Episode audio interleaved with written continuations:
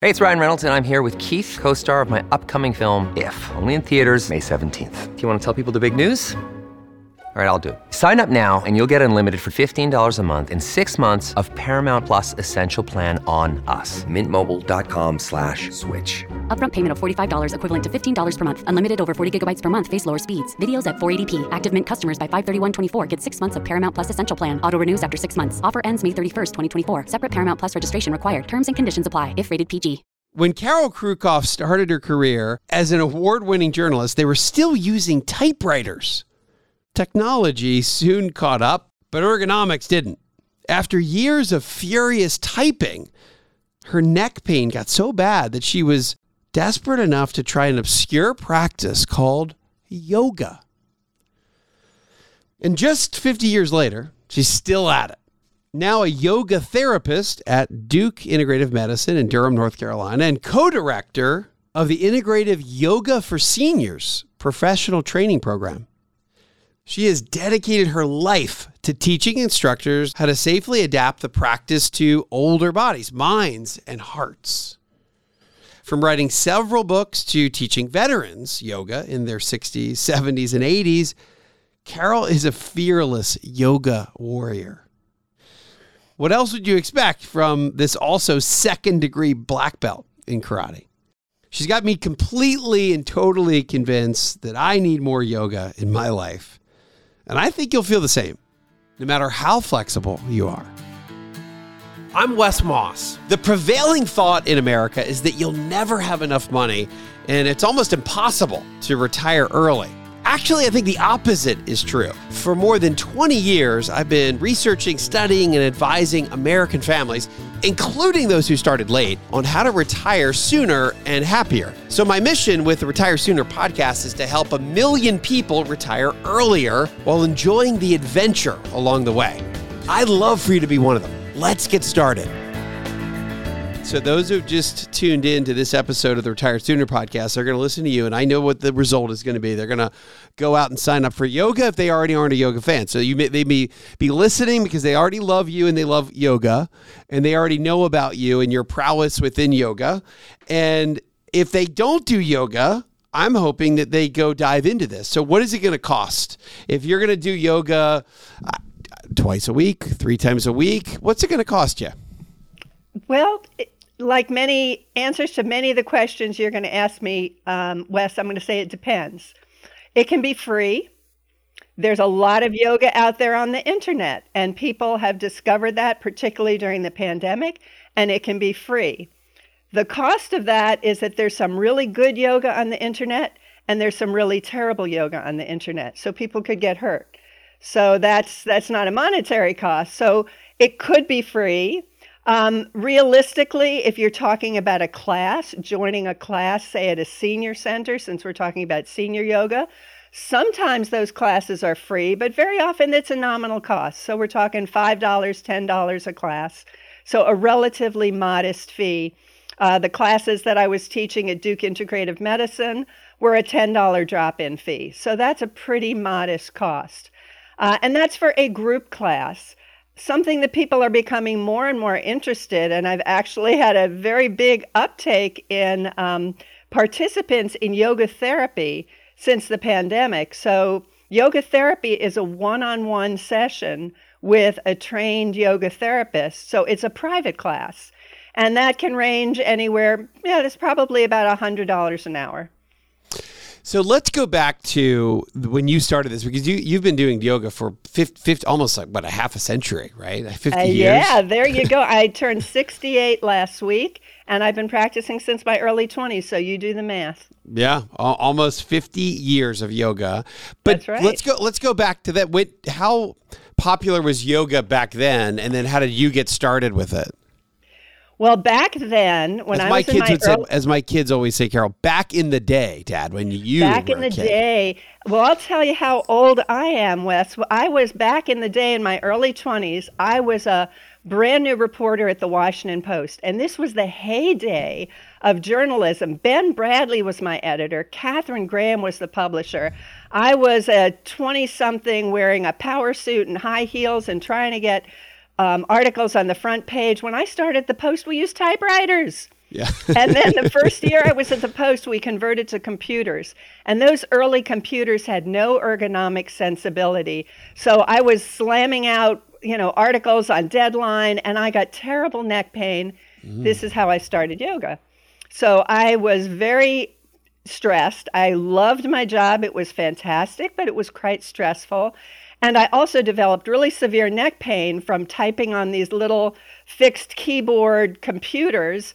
Um, at the time, I was extremely active. I still am. I was a runner, I was a dancer. And I thought, well, maybe this yoga thing is going to help me stretch because I was my legs were very tight from running. Um, and for the first 20 years of my yoga life, I went to one class a week. And that weekly yoga class was an oasis in my very stressful um, life. It was a fantastic and wonderful. I loved my 10 years as a reporter and editor at the Washington Post. When we moved to North Carolina, my husband's a cardiologist and he got a job at Duke. So we moved and I kept writing a column for the Post, but I just go to that weekly yoga class, that weekly yoga class. And after a time, it kind of sunk in that, you know what, there's a whole lot more to this practice than the physical. Because I would come in with a, you know, being being very wound up, and when I finished the practice, I was calm, and I slept great, and I felt great, and um, yeah, that's sort of how I got into yoga. So, Carol, can we? Uh, so, l- let me think about this for a minute. If I go into, and this is, I guess, the great thing about exercise in general is I feel the the positive impact for a day or two on the stress relief side is it i've never really i've i've only done a few yoga classes in my in my life and i do remember feeling good afterwards and i was really glad i did it and then i never have restarted it's always one of those things on my list that i'd like to to go back to because I had a positive experience with it. But what, how long is it like when you go for a run and that you kind of feel good for the next day? What's the residual of the benefits from a yoga session? Well, yoga is much more than a workout. Hmm. So, in the West, we think about our bodies as our physical bodies and our muscles and our bones and our joints. In yoga, the, the yoga understanding of the human body is that we are a many layered organism. The physical body is just the outer layer. Then there's the energetic bodies, there's the bodies of thoughts and emotion. So, to answer your question, yoga touches into all these different aspects of ourselves. So it's much more than just the the physical self. And yeah, when we go for a run, we get the endorphins going. We have that we have that runner's high, and there can be some of that in yoga. Yoga also touches into our our energies our you know if we're if we're really wound up it can calm us down if we're a little too down it can rev us up and it helps us get in touch with any emotions that might be there you know sometimes we can in our culture we tend to sort of stuff down uh, our our feelings yoga can help us get in touch with what's really going on Yoga at the word yoga means union, and it's a union of many things. It's a union of your mind and your body through your breath. And it's also a union of the individual with that sense of something bigger and something greater. So the yoga high, if you would, if can last can last for can last for a lifetime if you hmm. take the practice off the mat into your daily life. How much of yoga? So again, meditation uh, is how much of meditation is within yoga or do they can they be together or are they totally separate? That's a really good question. Meditation is one of the tools in the hatha yoga toolkit. So when we talk about yoga in the West, we're talking about something called hatha yoga, which is the path of yoga that's using the physical body to touch into a sense of, well, enlightenment, if you will. Um, and the, the Hatha yoga practice has four main tools. So the postures, when we think about doing yoga, most people think about poses. Well, sure. I'm doing a headstand, or I'm doing a handstand, I'm doing warrior pose. Now I'm doing yoga. Now the poses are just one little piece. So that's one of the tools. I said there were four. One of the tools is posture. The next tool would be breathing. So, how we use the breath, becoming aware of the breath, skillful use of the breath. And then the next tool I would say would be meditation. So, meditation is a part of the yoga practice. And the fourth tool in the yoga toolkit are principles. And this really gets short shrift, I think, in the West. People don't really think about it. But in yoga, it's not just what you do, but how you do it. Mm-hmm. So it's approaching the practice with a sense of self compassion and kindness, non judgmental, gratitude, all of these attitudes that we have on the mat. If we bring these into our daily life, that yoga high, that yoga feeling can last a lifetime. You know, it's funny when I just when I said that our listeners would be rushing out to do yoga after listening to you, I was I didn't realize it would happen in like the first 7 minutes because I'm ready to go do a yoga class right now. When you need mealtime inspiration, it's worth shopping Kroger, where you'll find over 30,000 mouthwatering choices that excite your inner foodie. And no matter what tasty choice you make, you'll enjoy our everyday low prices, plus extra ways to save, like digital coupons worth over $600 each week. You can also save up to $1 off per gallon at the pump with fuel points. More savings and more inspiring flavors make shopping Kroger worth it every time. Kroger, fresh for everyone. Fuel restrictions apply. You had mentioned that we could obviously find yoga on YouTube and we could just practice at home. The cost of that, obviously, it's it's there's no monetary cost, but then you could easily find let's say a class or some sort of instructor that isn't really that good. How do we know who, we, let's say we're headed out to the world to go find yoga.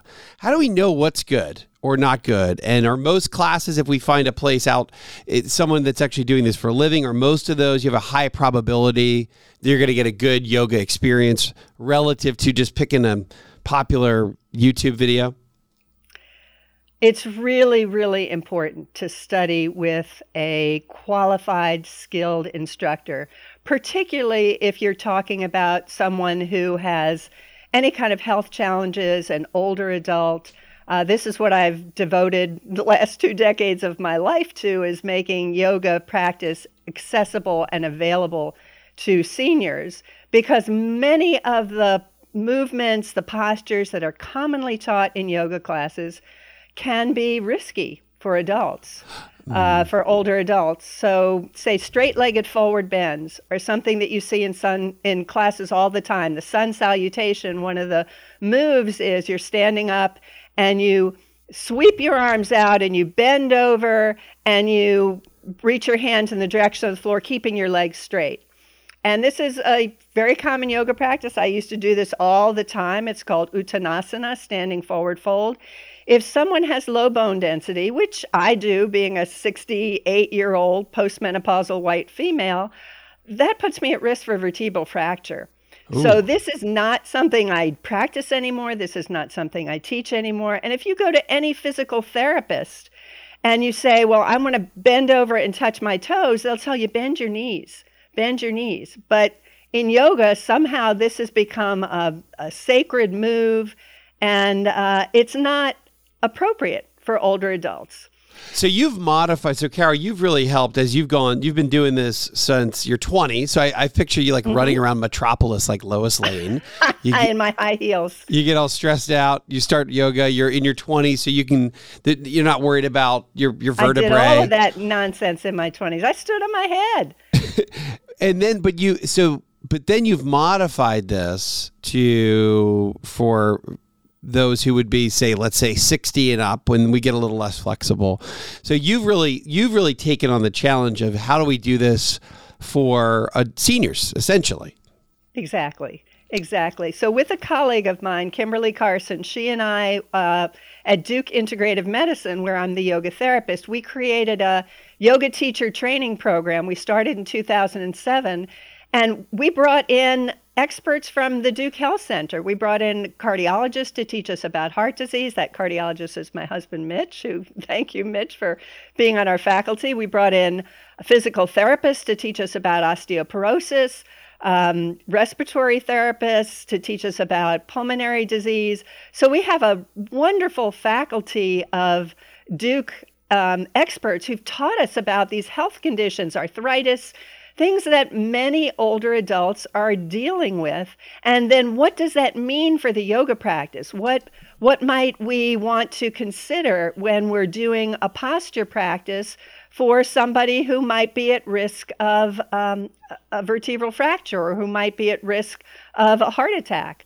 Uh, so we have made those modifications, and that's what we outline in our book, Relax into Yoga for Seniors.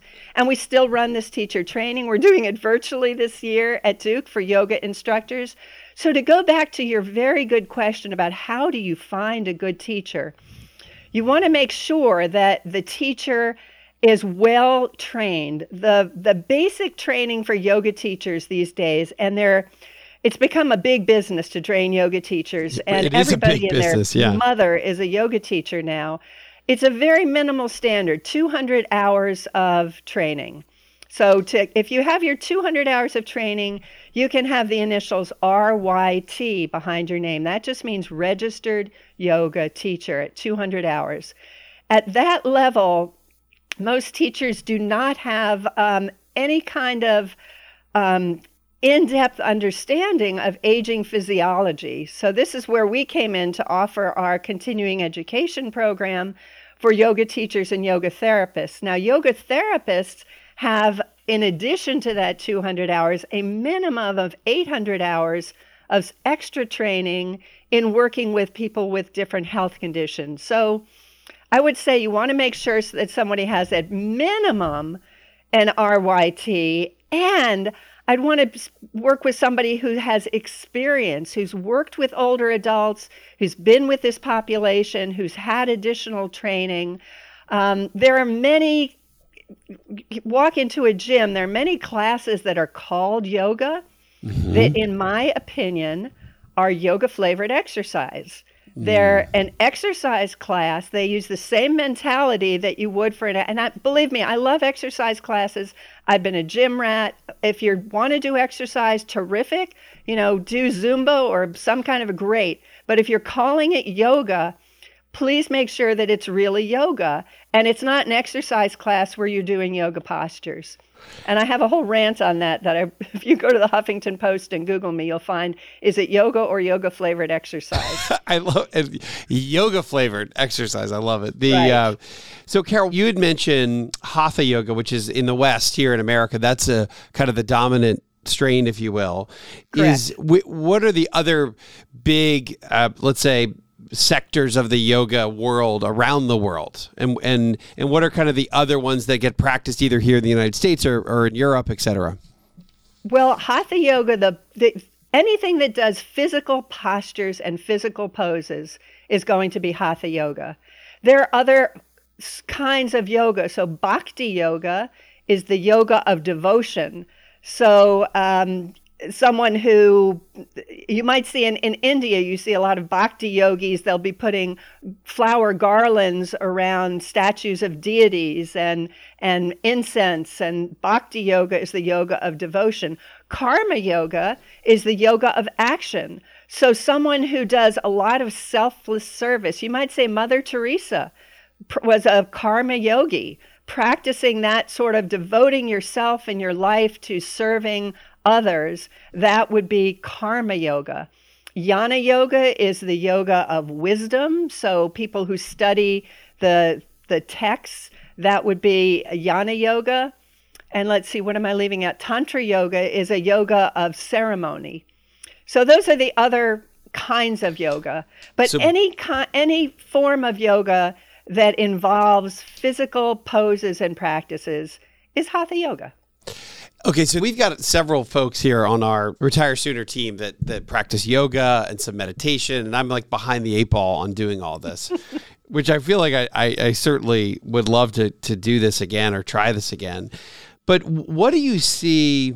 I mean, there's such passion behind this. The the folks that are here, like Mallory, Elizabeth, uh, Andrea, that do yoga, they they're kind of addicted to it. It doesn't seem like an unhealthy addiction because it's something that it's not like they're doing this three or four times a day, But let's just talk about the benefits for at any age, and then maybe even more so for for folks who are in getting into retirement. And, and are they a little bit different? Are they similar between different ages? Talk to me about the the fruits of your yoga labor.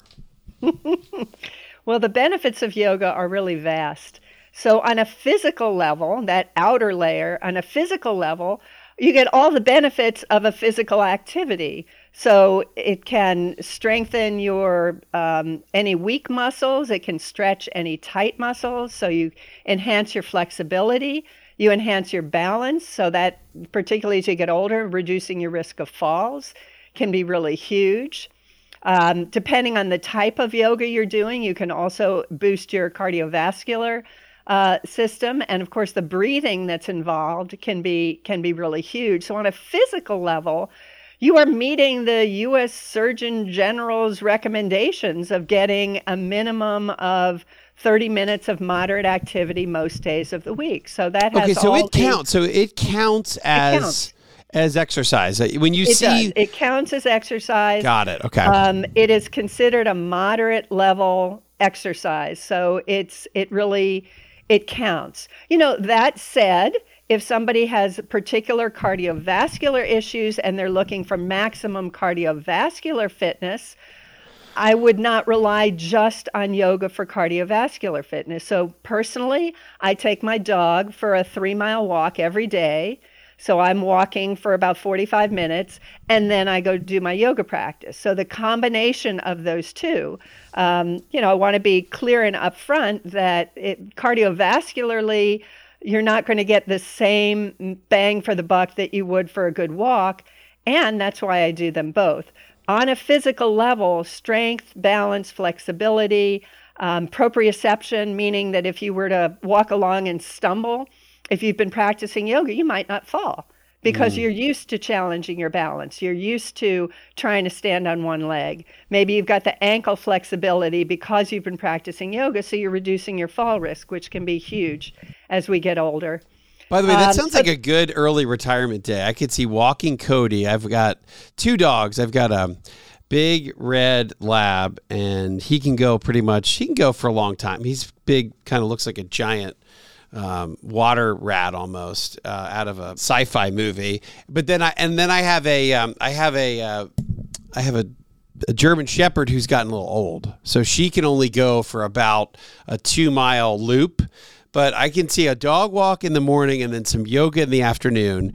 That sounds like a really good day. But here, hold on. Let me. The, the one thing you didn't mention, and we're talking about cardio and sweating.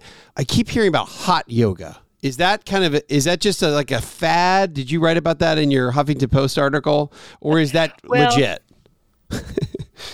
I how can I put this very um, diplomatically? Um, hot yoga may be inadvisable for older adults okay. because when you're in a heated room, it puts excess demand on the cardiovascular system. Um, hot yoga was sort of the originator of hot yoga was a gentleman i don't know if i can even call him a gentleman named bikram choudhury so bikram yoga bikram is now as i understand it he is no longer in the united states because there have been um, uh, not a not a pleasant man. He's been accused of many terrible things. So bikram yoga at one time was a big deal in the country and you won't find it anymore. But one of the things that Bikram did was he uh, did the practice in a heated room. He did a lot of, I always called it Bikram's wacky workout. To me, it wasn't yoga. He was not a, not a not a nice person let's just put it that way so hot yoga some people enjoy it because they they like the the the heated room this is not where I would start, and certainly anybody with any cardiovascular compromise. More than half of Americans over age 60 have hypertension. I would not put them in doing a, a physical practice in a heated room. Got it. Okay. So, but somebody in their 20s, they can, I can see them doing that. They're yeah, kind of trying to get both. Flirt with it, see with yeah. it. And, you know, going back to your question about benefits, I, I didn't get past the physical benefits. Yeah, let's keep going. So, So- we stopped at car. so ca- we have some cardio. Yeah, some cardio. Yeah, cardio and of course musculoskeletal, all of that. It can strengthen your bones properly, properly done. Um, emotionally, the yoga practice can be can be really huge because what the yoga practice does is it it it gets us in touch with our deepest, truest self. That is the intention. The, the Yoga Sutras of Patanjali say that yoga is the stilling of the fluctuations of consciousness. So that's what yoga is designed to do. It's designed to quiet your mind. For what purpose? So you can better hear the still small voice of your heart. So usually we're all so busy and we're running around and we've got things on our to-do list and our phones are going off and you know who we're in our heads.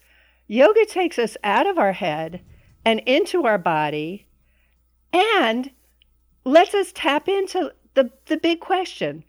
Who am I? And what am I doing here? and we spend some time on the mat every day with that very intimate question who am I and what am I doing here? And as I've grown older in my yoga practice, and my yoga practice has changed from you know, doing a lot of crazy party poses to uh, a practice to keep me strong and fit enough to lift my 38 pound grandson and uh, all the other things that I want to do. Um, I appreciate more and more those moments of stillness and connection because let's face it, these bodies don't last forever. We're not here forever. We're here for whatever time is granted us and getting connected with that deeper sense of purpose and meaning that's what we do and that's pretty cool It is. It's very cool. So, are are we moving? Is that part of what you've practiced over the course of your life? Which is is that adaptive yoga where you go from straight leg bend to bent leg bend to, or not doing certain poses? Is that what you call adaptive yoga?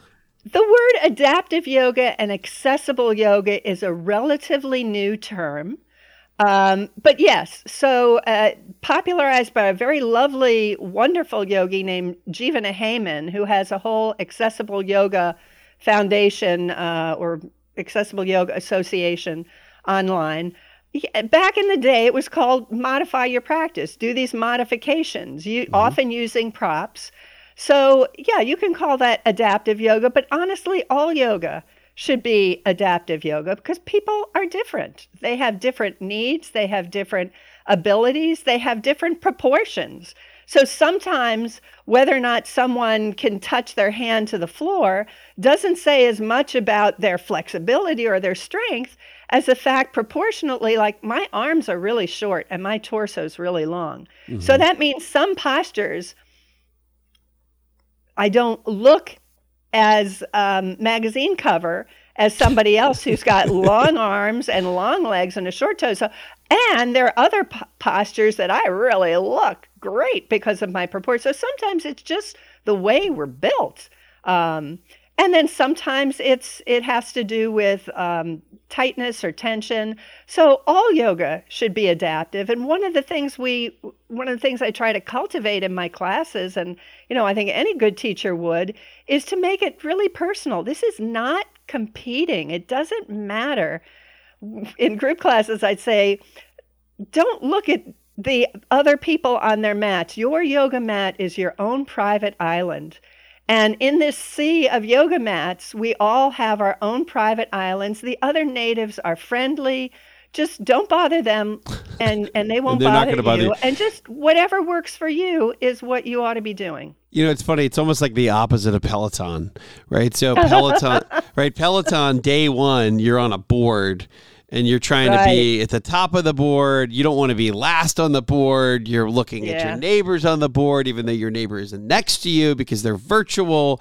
So it's funny. Yeah. Yoga is is the opposite of Peloton. Even though I think that now on my Peloton, not that I really use it much, uh, they have like a yoga tab, but I don't know if, if if on the yoga tab, I'm sure they're not competing. Maybe they are. That's yeah. My daughter and son-in-law are really into Peloton, and honestly, I think there's a place for both. And in Yeah. my life, I have been, and I am still. I'm quite competitive. You know, get me at the card table, and I, and I'm going to want to win. Um, What's your card a- game, by the way? What what Carol? Oh gosh, um, yeah, probably gin. Probably not gin. Yeah, May- maybe hearts. My mom was a life master in bridge, so uh, I yeah I learned um, I learned how to shuffle a deck when I was like three years old. Oh, that's cool. that's awesome. I want to talk about flexibility just for a minute because I know that there's this, or at least there's been studies around flexibility and longevity, and I'm always searching for anything longevity related. I'm a big fan of David uh, or Dan Buettner's work, who wrote Blue Zones about longevity centers around the world. When I was a little kid, I remember I was like I don't know, five. And I started in my nightly prayers. One of the few things I would pray for is longevity. We all just want to be around for a long time and like enjoy our lives here on this earth. And I think that, uh, so, so if flexibility is one of those, and I can just tell you I have zero flexibility right now. Uh, I would like to talk to you about that. Tell me about flexibility and the possibility around longevity because of flexibility. That is a, a very good question. And, and truth be told, I am not aware of literature that correlates flexibility with longevity. That I'd love to see that. It, it, it's I'm sure it's there. I, that's just not something that's in my awareness. I do know of literature that suggests that you know cardiovascular health is connected with longevity, uh, VO2 max, breathing rates. Um, flexibility, I can I would hypothesize what might be behind that connection is that when somebody is flexible, you know, we we talk about flexible right- now we're talking about physical flexibility. But that also translates to emotional flexibility, that translates to um, a cognitive flexibility. I would think that there would be a great advantage to having flexibility. Um, you know, certainly, again, going back to reducing fall risk, if people are, one of the reasons why people tend to fall is they they get really stiff. Yeah, And yeah. so I think that's ki- that's a big part they- of this. At least from what I've read. Yeah, at least Yeah. what I've read, I the, the, I think the tie is more around flexibility and slightly lower probability of falls, and when do they and when when the falls are less, let's say negative, the result due to some some level of flexibility, obviously would would be would help. falls are the number one risk factor after a certain age for hospitalizations and death. Because when people fall and they fall and they break something, then that often leads to immobility, and immobility leads to uh, a host of other um, physical problems. So once people are in bed and not able to move, then it's not a good situation. You know, in your book, uh, Relax into Yoga for Seniors, you, you talk about that transition of, of people just do either transitioning or starting later. Um, and I guess we can start at any age, but obviously you, you, you like to champion, even if you're 60 or 70, you should, you should be able to and can start yoga. And, but it's going to be different than somebody who's 25. So maybe just touch on that a little bit. Yeah, absolutely. It is never too late to to start practice.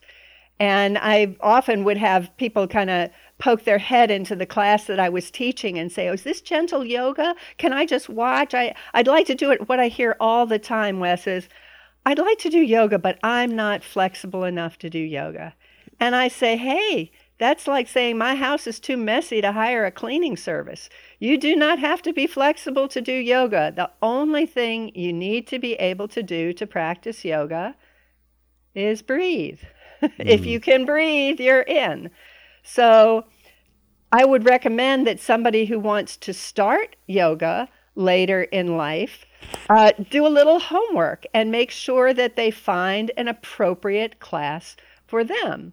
Now, the when we get up into the you know the sixth, seventh, eighth decade of life, there's a really broad range of abilities. You can have 60 year olds who can't get out of bed, and you can have 80 year olds who are running marathons. Yeah. So uh, it, it, there are going to be varied classes. But that said, if someone is an older adult, just by virtue of age alone, they're at higher risk for injury, and there's you know good data to support this.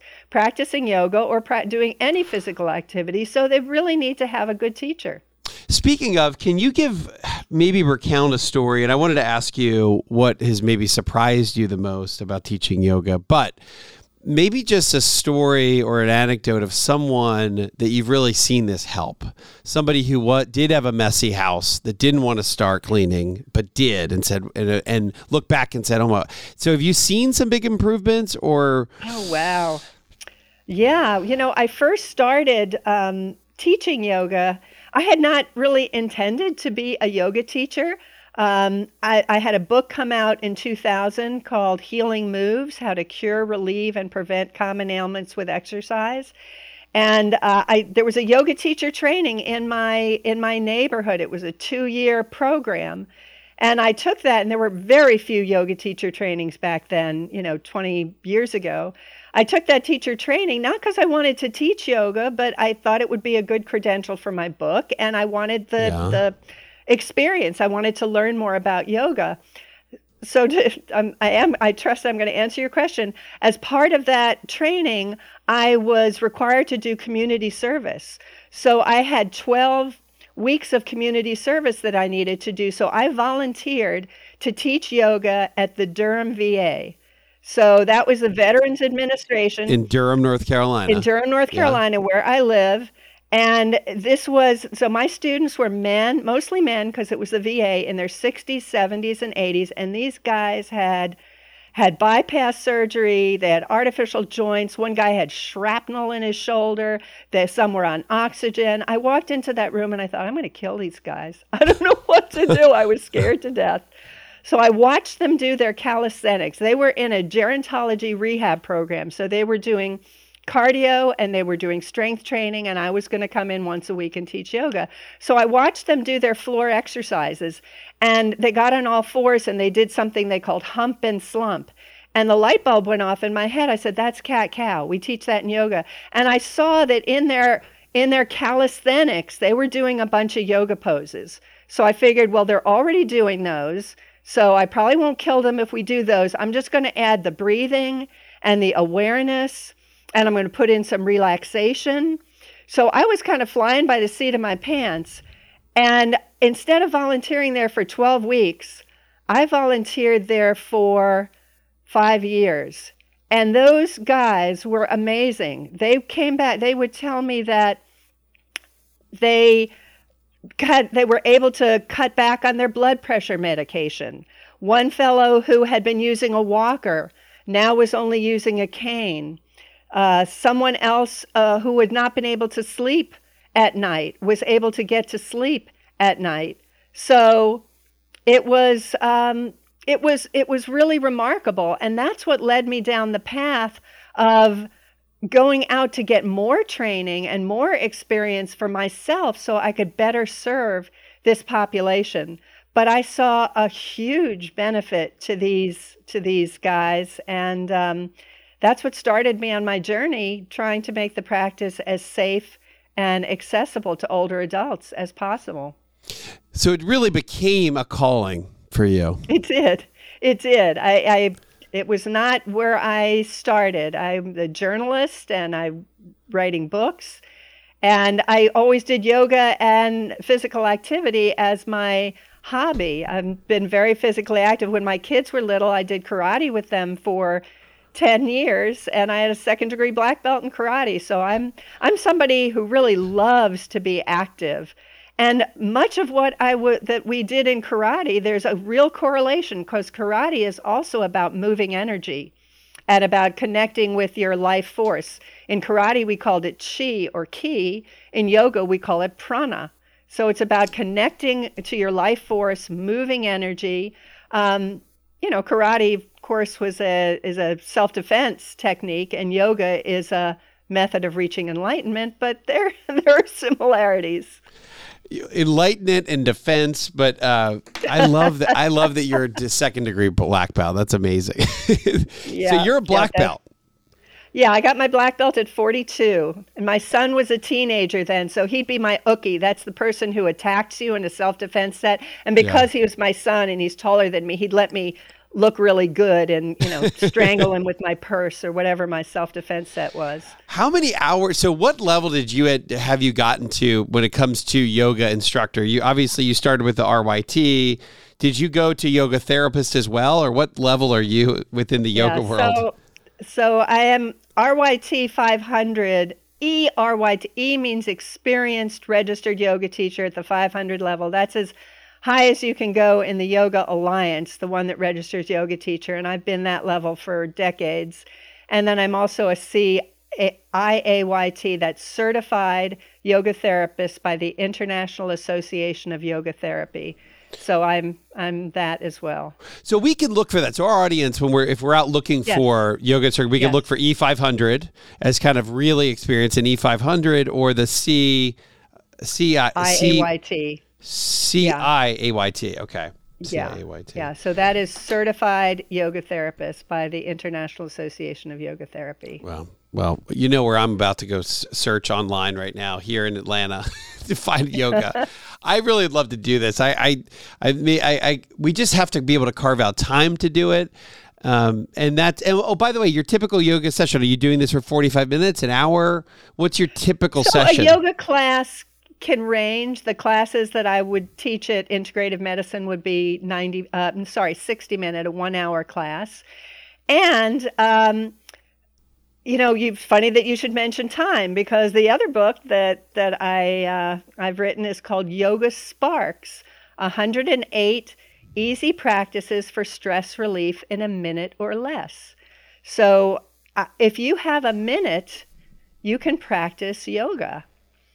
108 easy practices for stress relief in a minute. in a minute. or- And the reason that I wrote that, Wes, is that I would have, you know, a session with somebody and, you know, they I come back the next week and I'd say, Well, how's your practice going? Well, this came up and that came up and I didn't have time yeah. to do the practice. But that thing you told me about when the phone rings, instead of jumping to answer the phone, stop and take a breath. I do that all the time. Or that thing you told me about um, sitting on my sit bones, I do that all the time. So I thought, okay, people you got to start where people are and if they don't have a half an hour or 20 minutes or 15 minutes to practice yoga do they have a minute and anybody who doesn't have a minute really needs yoga so would you like to do a short practice right now Oh, God, yes. Uh, God, Okay. yeah, absolutely. Okay, so just freeze, don't move. and and not just uh, to keep breathing, but anybody who's listening too, just just freeze for a moment and notice how you're sitting. Notice your posture. Okay, is your spine in a nice S shape like the spine should be, or is are you kind of curved over? Is your head forward? Yeah, head forward. So take a minute and see if you can sit up tall on your sit bones. So those are the two knobs at the base of the pelvis. And then visualize your spine lifting up and the very top of your head lifting up toward the sky. Relax your shoulders. Good. And just take a moment here and notice your breath. And invite the breath to enter your body, breathing in and out through the nose. So see if you can keep your mouth closed. Yep. In through the nose, out through the nose. Easy breath in and just notice all the sensations of your breath. And then when you're ready, if you've got your eyes closed, open your eyes. And you've practiced yoga. I felt relaxed already talking to you just in general, but something about neck, back of the neck to the sky is very relaxing for me. Yeah. So that place at the very top of the I head, that. that's called the crown of the head.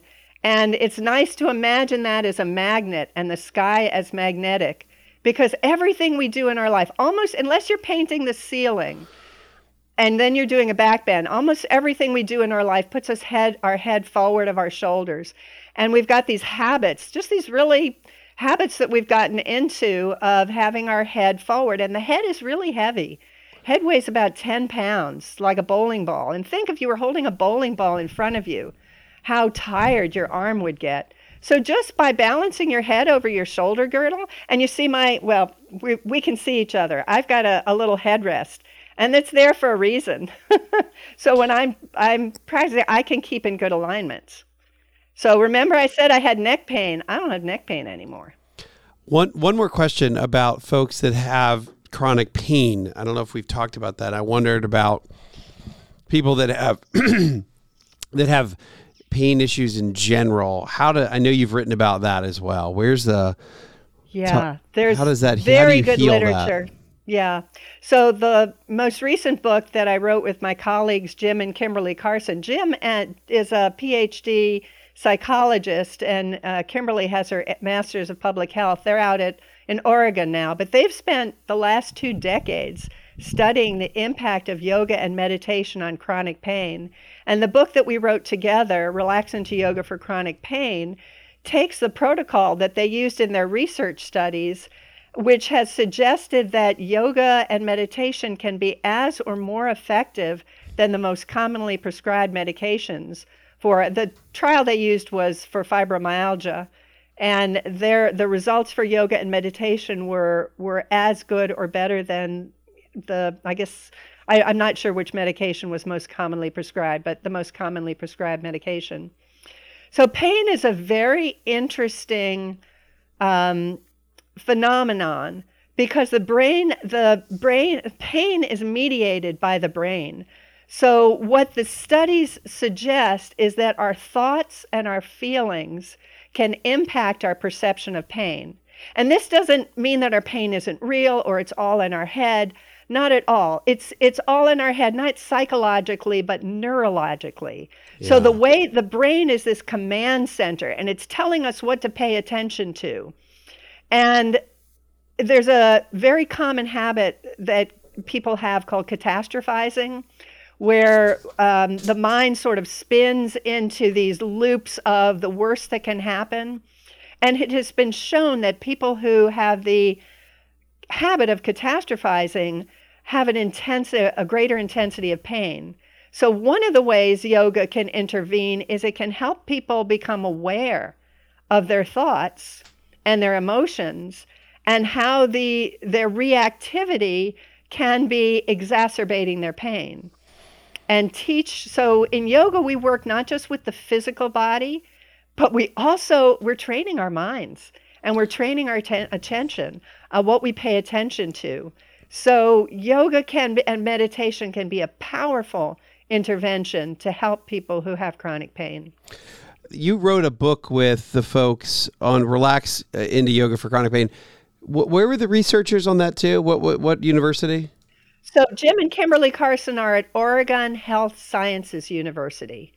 They had been at Duke 20 years ago, which is where I met them and started work with them. But they moved out to Oregon. Uh, gosh, it's been at least a decade now. So they're at what's Oregon last name? Jim Jim and Kimberly who? Carson, C A R S O N. Yeah. Okay. So Kimberly is my uh, colleague. She and I developed the Yoga for Seniors professional trainings. Mm-hmm. Uh, so Yoga for Seniors, um, we have a you know a website for for we have trained over a thousand teachers all around the world in our program. We also have an online version of our training. So for yoga teachers who are interested in this information, they can train either, we haven't had in person training since the pandemic, but we do have an online version, um, and we have one coming up through Duke. And then much of the information is in our book, Relax into Yoga for Seniors. And that book is really geared um, for the practitioner, for the older adult, him or herself, who is interested in practicing. And that comes with uh, 12 downloadable audio practices. So you can practice along with our, our voices. You know what? I think that you've created the first yoga moment on the Retire Sooner podcast. and as a um, uh, as you were in Durham uh, over for a fellow not Blue Devil but a Tar Heel across the way in Chapel Hill. Ooh. That's that's me. Uh, thank you for uh, so much for this. You might be my you're my favorite person now at Duke. uh, by Well, far. thank you.